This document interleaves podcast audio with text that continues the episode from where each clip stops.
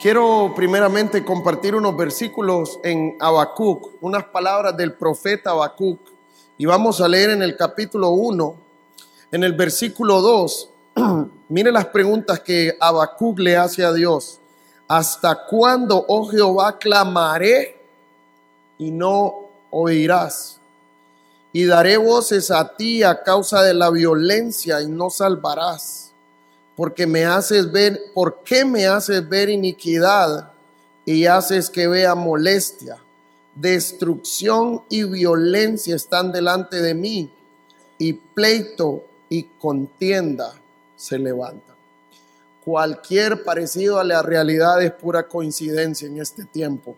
¿Alguna vez usted le ha preguntado al Señor, ¿hasta cuándo voy a clamar, Señor?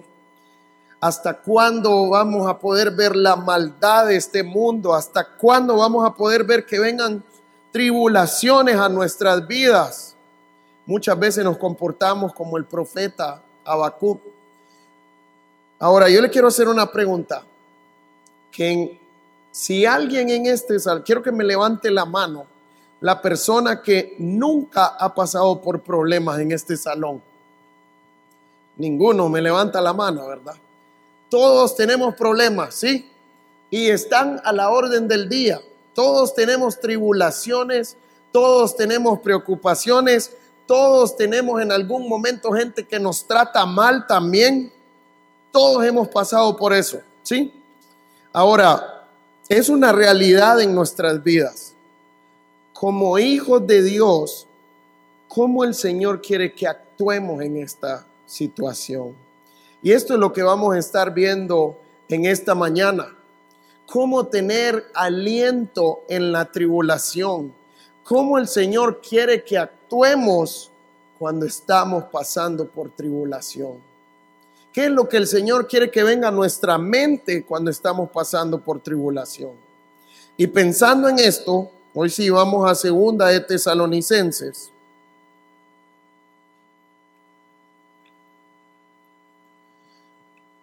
Segunda de Tesalonicenses capítulo 1 y para ver el primer punto vamos a comenzar en el, en el versículo 5. Dice,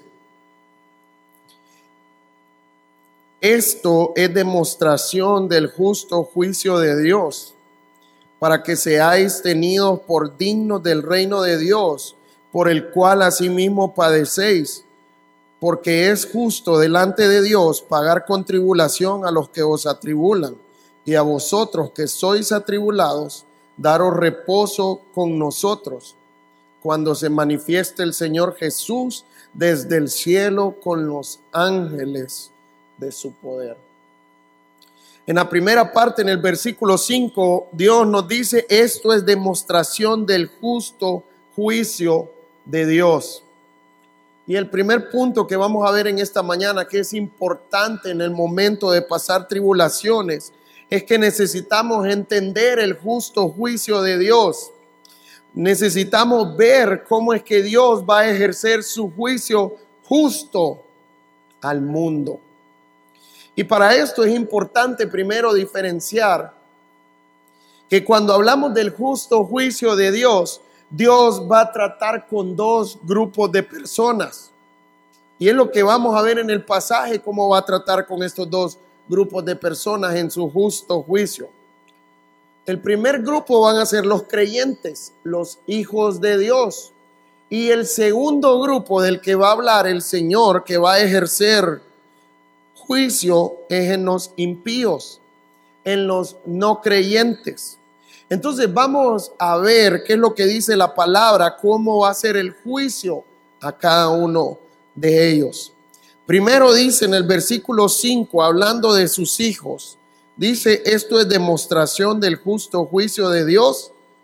¿Cuál es el propósito? Para que seáis tenidos por dignos del reino de Dios, por el cual asimismo padecéis.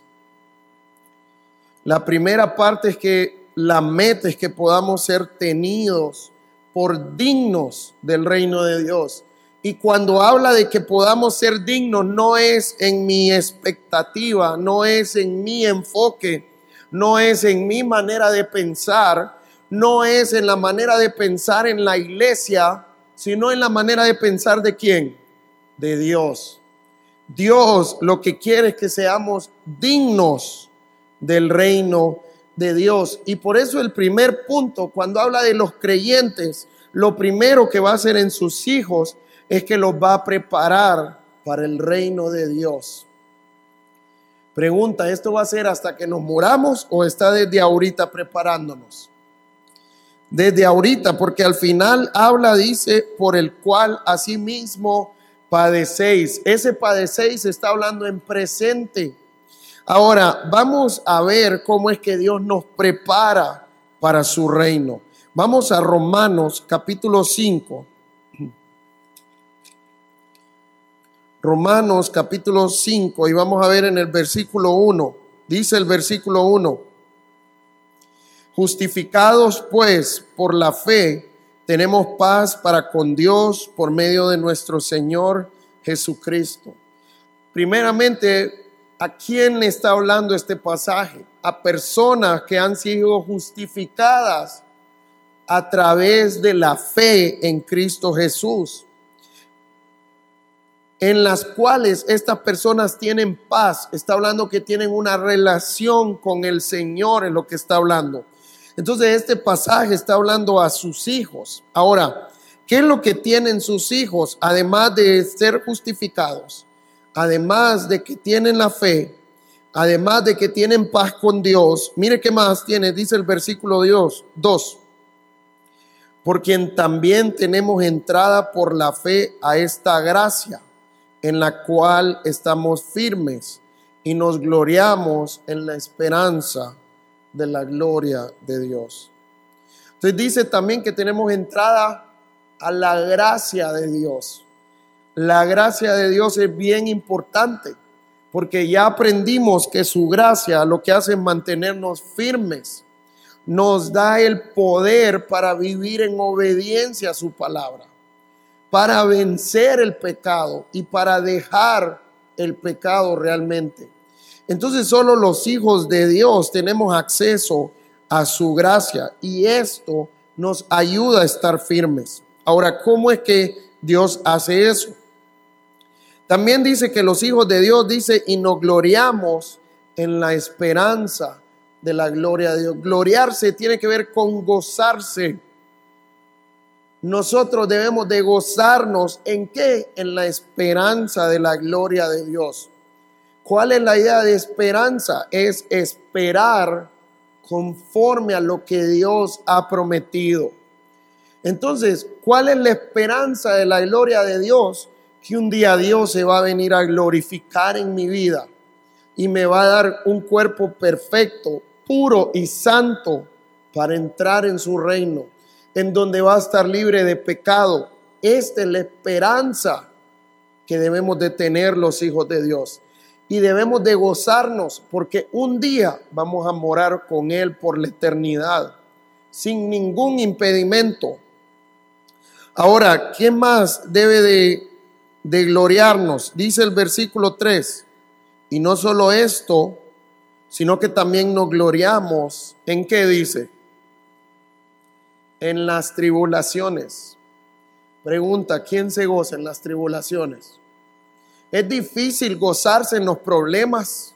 Es difícil tener gozo cuando estamos pasando por un tiempo de preocupación o de angustia o de enfermedad o de persecución o de problemas legales podrían ser también. Es difícil gozarse en estas circunstancias. Sí, es bien difícil.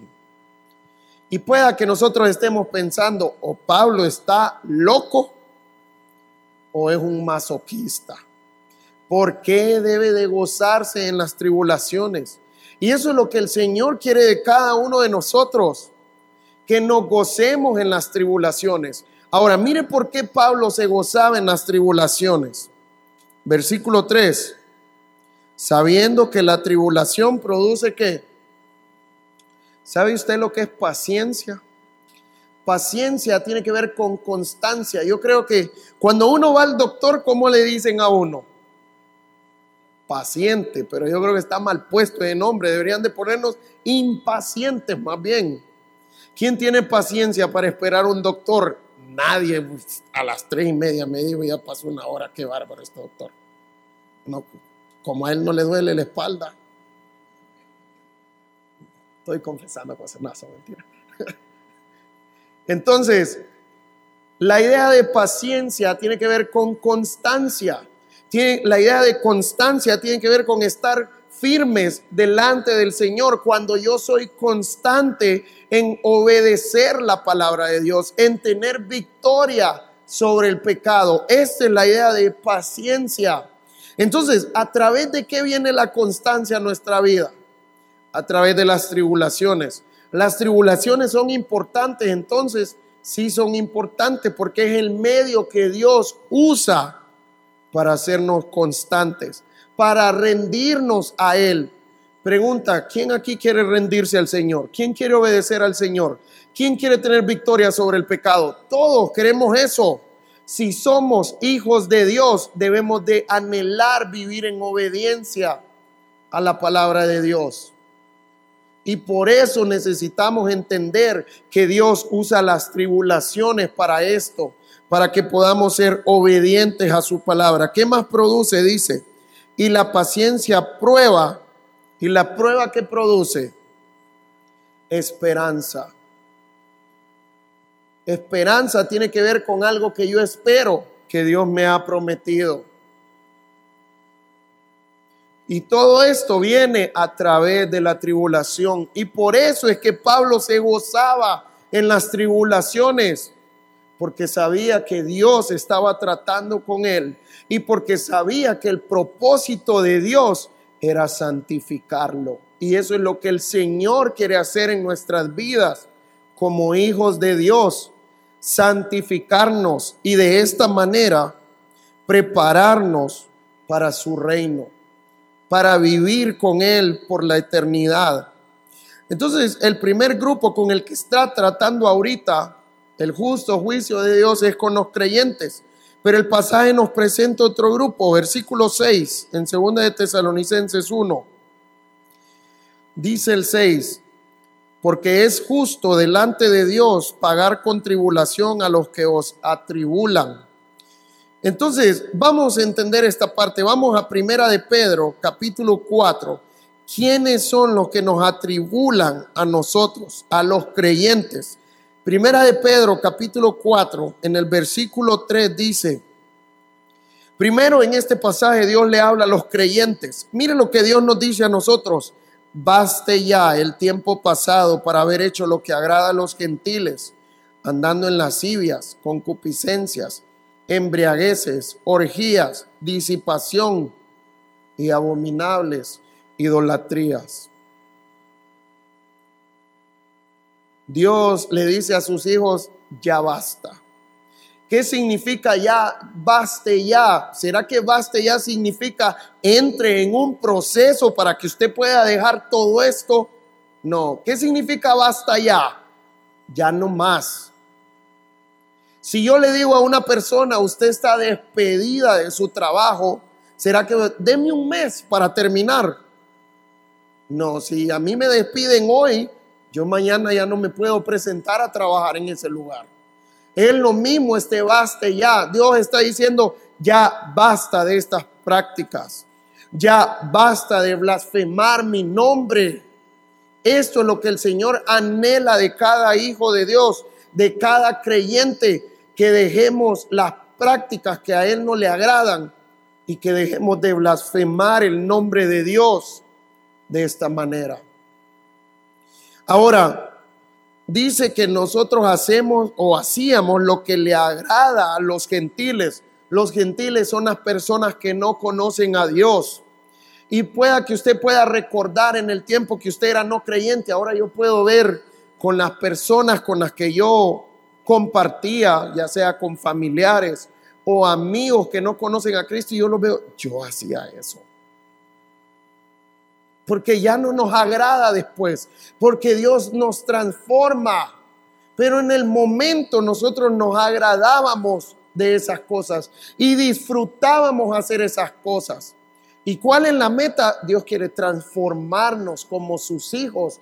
Que lo que antes me agradaba como no creyente, que blasfemaba el nombre de Dios, Él va a transformar mi vida para no seguirme agradando más de esas cosas. Ahora, ¿qué van a hacer los gentiles con los hijos de Dios? Dice el 4, a estos les parece cosa extraña que vosotros no corráis con ellos en el mismo desenfreno de disolución y os ultrajan. Entonces, ¿qué va a pasar cuando usted conozca a Cristo y con la gente que usted se llevaba que no conoce a Cristo, que va a empezar a decir, ya te arruinaste vos, ¿qué te pasa? Y se van a empezar a burlar de usted, lo van a empezar a marginar, van a empezar a hacer un montón de cosas. Si realmente usted ha conocido a Cristo y se está rindiendo al Señor. Ellos van a decir, ¿qué le pasa a ese que ya no anda con nosotros? ¿Qué le pasa a ese que ya no se goza con nosotros? Es que está mal, tenemos problemas, ¿qué crees? Ellos se van a sorprender que ya no estemos con ellos teniendo las mismas prácticas. Y al final, ¿qué dicen que van a hacer? Nos van a ultrajar, se van a burlar de nosotros, van a molestarnos. ¿Cuál debe ser nuestra actitud en cuanto a esto? Dice el versículo 5. Vénguese de todos ellos hasta que paguen y sufran lo que le han hecho a usted. Eso es lo que dice el versículo 5. Eh, nos gustaría que dijera eso. Así leen muchos. Versículo 5, e, perdón, sí, pero ellos darán cuenta al que está preparado para juzgar a los vivos y a los muertos. ¿A quiénes les van a dar cuenta a ellos? A mí, a Dios. Nuestra responsabilidad como hijos de Dios, nosotros hasta le decimos a Dios, tranquilo Señor, de este me encargo yo, no te metas. Pero ¿qué es lo que el Señor quiere que hagamos? Nuestra responsabilidad como creyentes, que perdonemos a las personas que nos ofenden, porque ofenden esas cosas, y que mostremos el amor hacia estas personas. ¿Cómo nosotros mostramos el amor hacia estas personas? Uno, orando por la salvación de ellos. Y dos, compartiéndoles el Evangelio si Dios me diera oportunidad para hacerlo también. Yo debo de anhelar la salvación de estas personas, aunque se estén burlando de mí. Pero muchas veces no, Señor, que le caiga fuego del cielo a estos desgraciados. Esa es nuestra manera de actuar muchas veces. Pero el Señor quiere que mostremos su amor y que mostremos su gracia para con ellos. Por eso la Biblia, ¿qué es lo que dice? Dice Dios, mía es la venganza, yo pagaré. Dios es el que se va a encargar de cada una de estas cosas. El problema es que nosotros como hijos de Dios queremos tomar la justicia por nuestras manos y agarramos la justicia social, queremos ser parte de una sociedad más justa. Nosotros es que nosotros tenemos que hacer justicia, decimos nosotros. Queremos darles que paguen si han ofendido a otra persona, a otros. Nuestro trabajo es perdonar y mostrar el amor orar por la salvación de estas personas y compartirles el Evangelio. Eso es lo que el Señor quiere. Ahora, ¿cuál es la idea? ¿Qué es lo que Dios va a hacer con ellos? Dice, porque es justo delante de Dios pagar con tribulación a los que os atribulan. Dios va a castigar un día a los impíos. Y vamos a ver más adelante el siguiente punto que va a hablar de esto. ¿Cómo va a ser este castigo? a los impíos realmente. Ok, vamos a ver cómo va a terminar con los creyentes, versículo 7. Y a vosotros que sois atribulados, daros reposo con nosotros cuando se manifieste el Señor Jesús desde el cielo con los ángeles de su poder. Pregunta, ¿qué tanto sufrimos nosotros en este tiempo? Aunque nadie ha sufrido como Cristo de nosotros. Pero ¿qué tanto vemos nuestro sufrimiento nosotros? Sufrimos, pensamos que es el peor dolor del mundo, pensamos que nadie ha pasado por mis problemas. Pero yo quiero decirle que lo que yo pase aquí es temporal.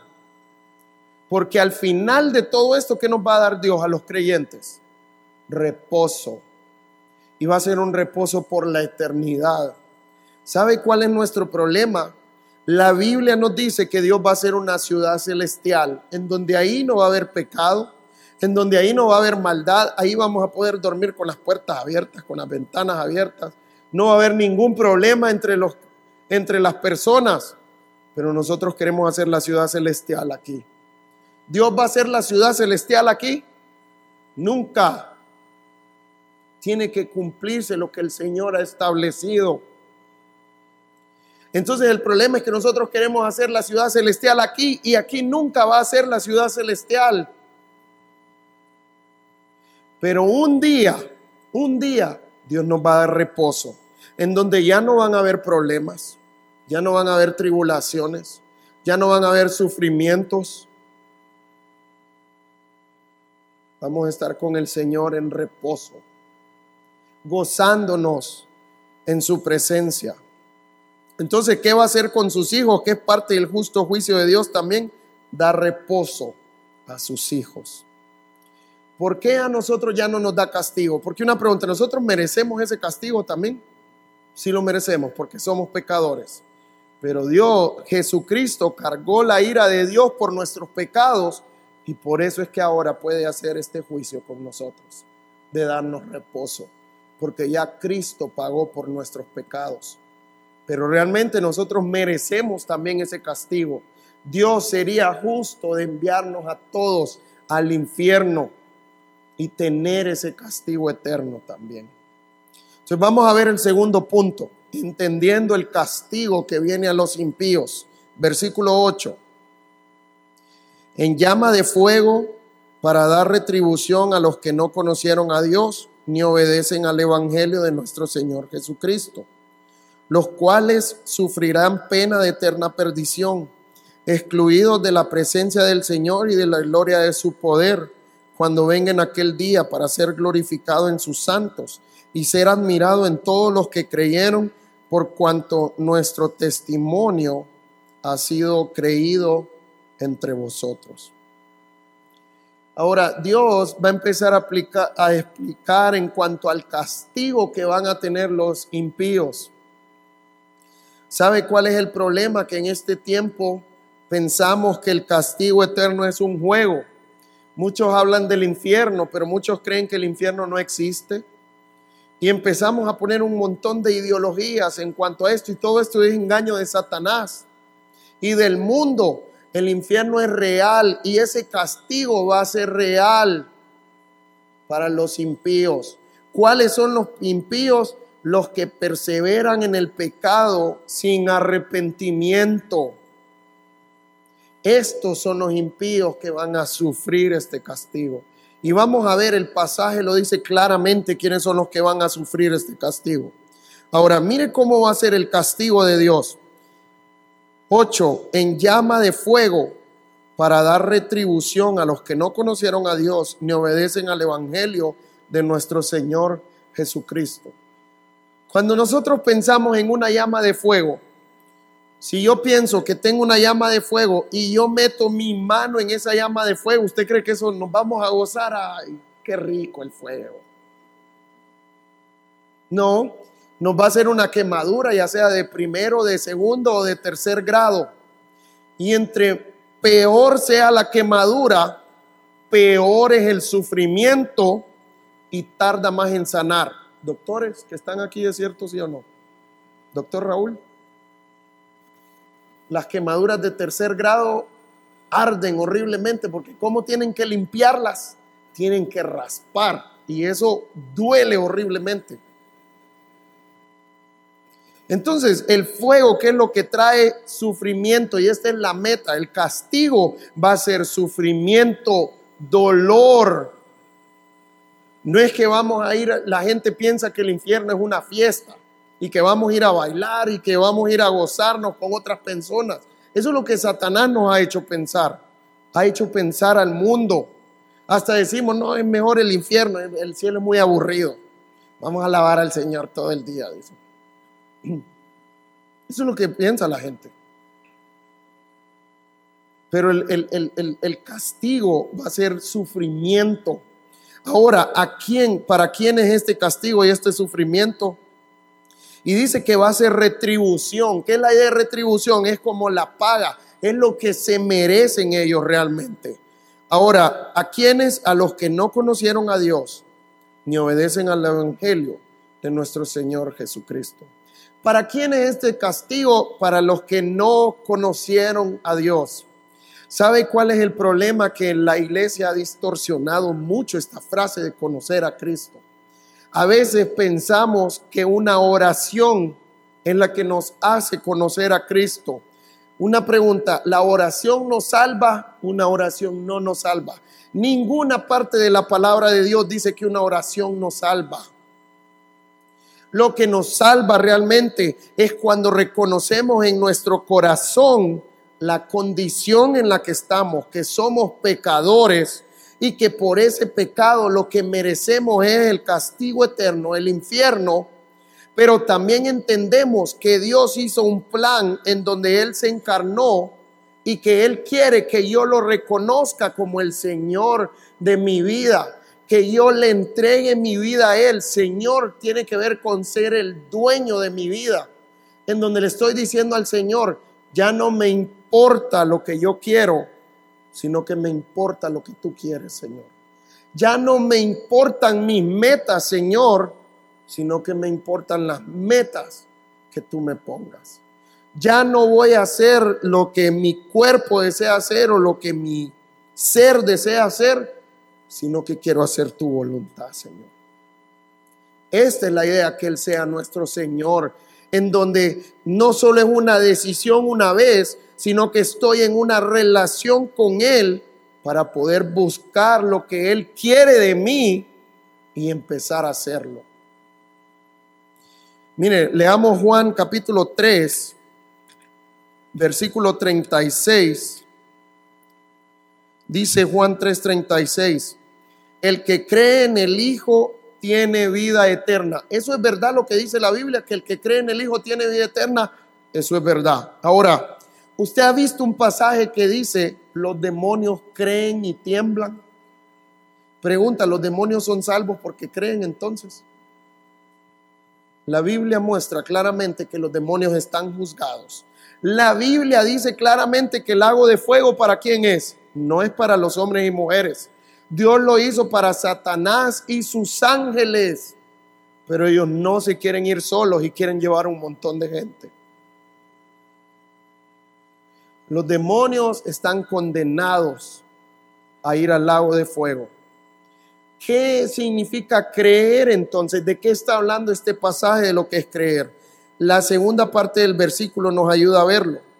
Pero el que rehúsa creer en el Hijo no verá la vida, sino que la ira de Dios está sobre él.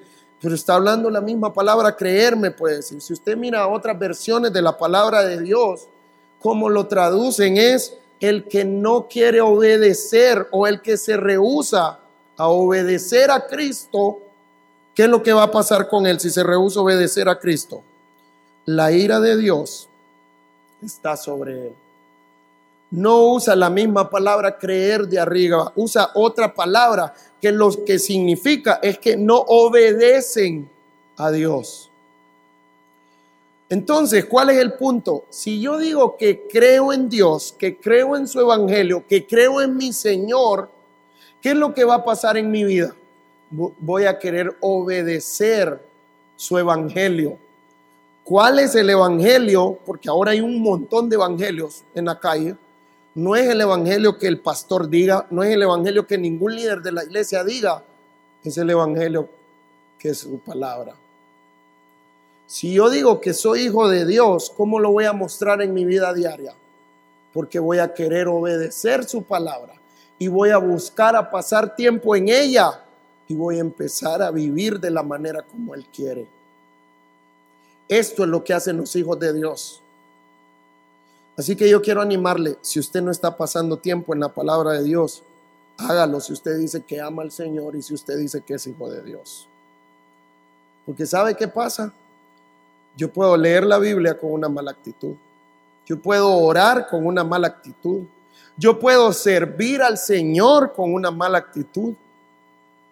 Yo puedo estudiar la Biblia todos los días y tener una mala actitud. ¿Cuál es la meta de todo esto? Que podamos obedecer al Señor como Él quiere. Y yo quiero animarle a esto. Si usted dice que conoce al Señor, ¿cómo lo va a demostrar en su vida diaria? Obedeciendo al Señor. Entonces, el castigo para quién es?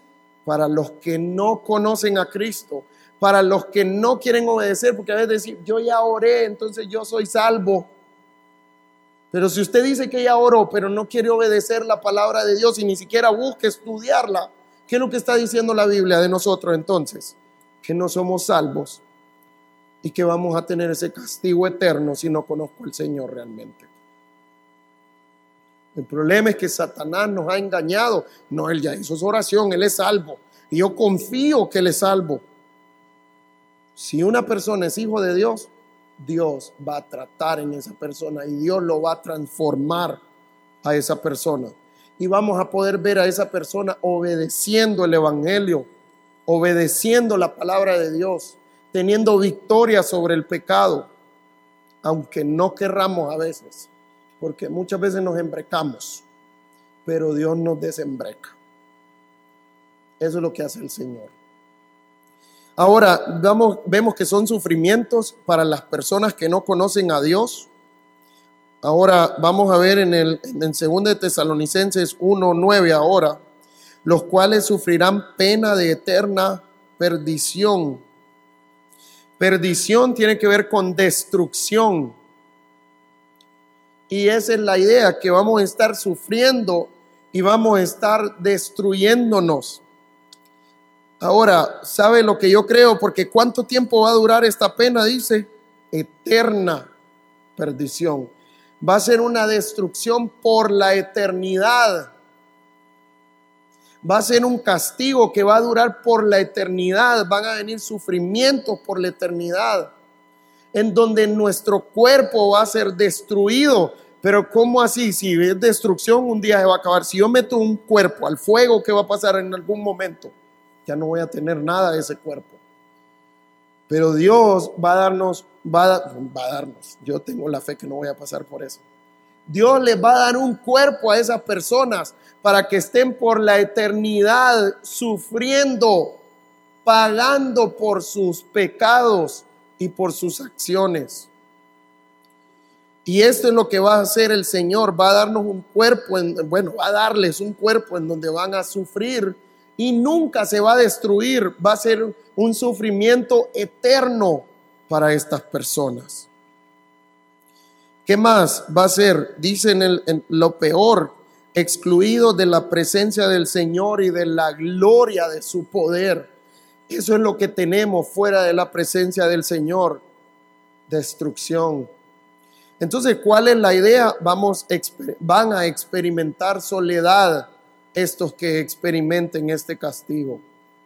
A veces pensamos que vamos a tener una comunión con los demás que estén en el infierno. No, van a estar solos, sufriendo por la eternidad.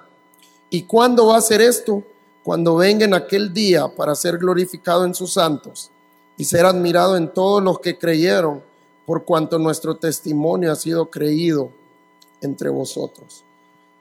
¿Cuándo va a suceder esto?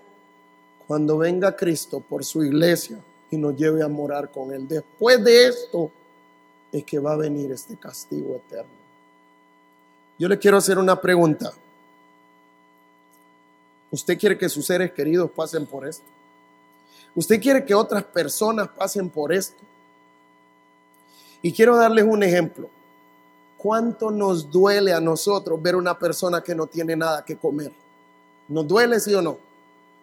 Nosotros quisiéramos alimentar a cada persona en el mundo que está pasando hambre, ¿sí o no? ¿Cuánto procuraríamos hacer nosotros por salvar a una persona de un peligro en donde le puede suceder algo a un niño o incluso a un adulto y uno sale corriendo desesperado a querer ayudarle? ¿Hemos hecho eso nosotros? ¿Y por qué les pongo estas ilustraciones? Porque tenemos el peor castigo las personas que no conocen a Cristo y nosotros como que nos sentamos en primera fila a ver cómo se están yendo al infierno todo el mundo. Si somos creyentes deberíamos anhelar que las personas no vayan a ese sufrimiento. Y yo quiero animarle a por eso estar orando por las personas que no conocen a Cristo. Yo quiero animarle a estar orando que Dios nos permita compartir el Evangelio con estas personas para que puedan conocer al Señor y podamos arrebatarlas del infierno. Porque ellos no solo tienen un pie, tienen el cuerpo entero en el infierno. Y yo quiero animarle porque Dios dejó su iglesia para esto aquí, para poder compartir el Evangelio y poder arrebatar del infierno las personas que podamos hacerlo. Así que yo quiero animarle a mostrar el amor que realmente nos apasione ver personas conocer a Cristo que realmente anhelemos ver personas que son salvadas del infierno y que van a tener reposo con nosotros, con el Señor. Vamos a ver el versículo 11, el último punto. Por lo cual asimismo oramos siempre por vosotros, para que nuestro Dios os tenga por dignos de su llamamiento y cumpla todo propósito de bondad y toda obra de fe con su poder, para que en el nombre de nuestro Señor Jesucristo, para que el nombre de nuestro Señor Jesucristo sea glorificado en vosotros y vosotros en Él por la gracia de nuestro Dios y del Señor Jesucristo. Miren lo que hace Pablo por los creyentes, por lo cual asimismo oramos siempre por vosotros. Entonces, una cosa es que tenemos que hacer por los no creyentes, pero otra cosa es que tenemos que hacer por nuestros hermanos en Cristo. ¿Qué es lo que el Señor quiere que hagamos por nuestros hermanos en Cristo? Que oremos unos por otros. Dios quiere que yo ore por cada uno de ustedes y Dios quiere que usted ore por cada uno de los hermanos que tiene a su alrededor. Ahora, ¿qué es lo que el Señor quiere que oremos para que nuestro Dios os tenga por dignos de su llamamiento? ¿Quién es el que debe de tenernos por dignos del llamamiento? ¿La iglesia, el pastor o Dios? Dios es el que nos debe de tener por dignos del llamamiento.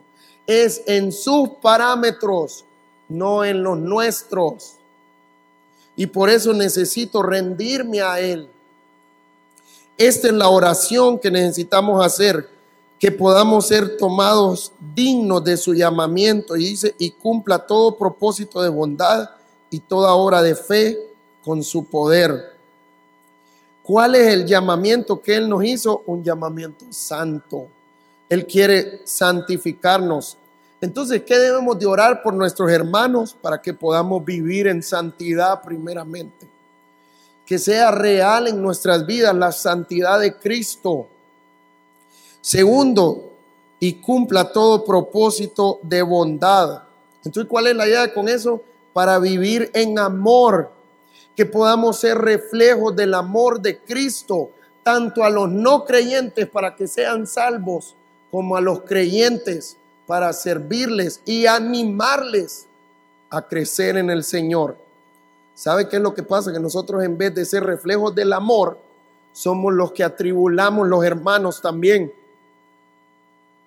Así que yo quiero animarle a cuidarse de eso, a que nos cuidemos, que no somos nosotros los que estamos atribulando a nuestros hermanos más bien, en vez de animarlos a rendirse al Señor y siendo apoyo para su hermano más bien. Y al final dice, y toda obra de fe, dice que todo es por su poder. Nuestra oración debe ser que vivamos por su gracia. Y esto viene al vivir por la fe de Jesucristo al vivir conforme a su palabra. Yo quiero animarles a estar orando por estas tres cosas, por sus hermanos, porque pueda vivir en santidad, porque pueda ser un reflejo de amor y porque pueda vivir por fe.